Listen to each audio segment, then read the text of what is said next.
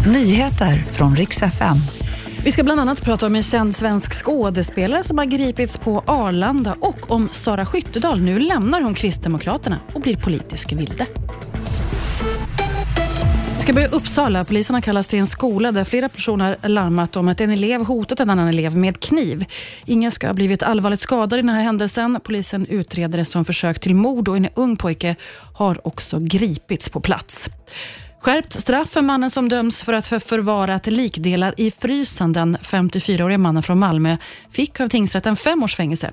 Han har erkänt att han orsakat mannens död, men säger att det var en olycka. Det köper inte hovrätten och nu ändras rubriceringen från vållande till annans död till mord. Och utöver grovt gravfridsbrott så höjer man nu då straffet från 5 till 17 år. Sara Skyttedal hon lämnar Kristdemokraterna och ska bli politisk vilde. Hon sitter ju i Europaparlamentet, men säger att hennes förtroende för partiledaren Ebba Busch det är förbrukat. Hon säger till Expressen att just nu litar hon inte på ett enda ord. Och en känd svensk skådespelare har gripits på Arlanda där man hittat 2,4 gram cannabis i hans väska. Han döms nu för det till dagsböter på 40 000 kronor och även 1 000 kronor som ska betalas till brottsofferjouren. Och det var nyheterna. Jag heter Maria Granström.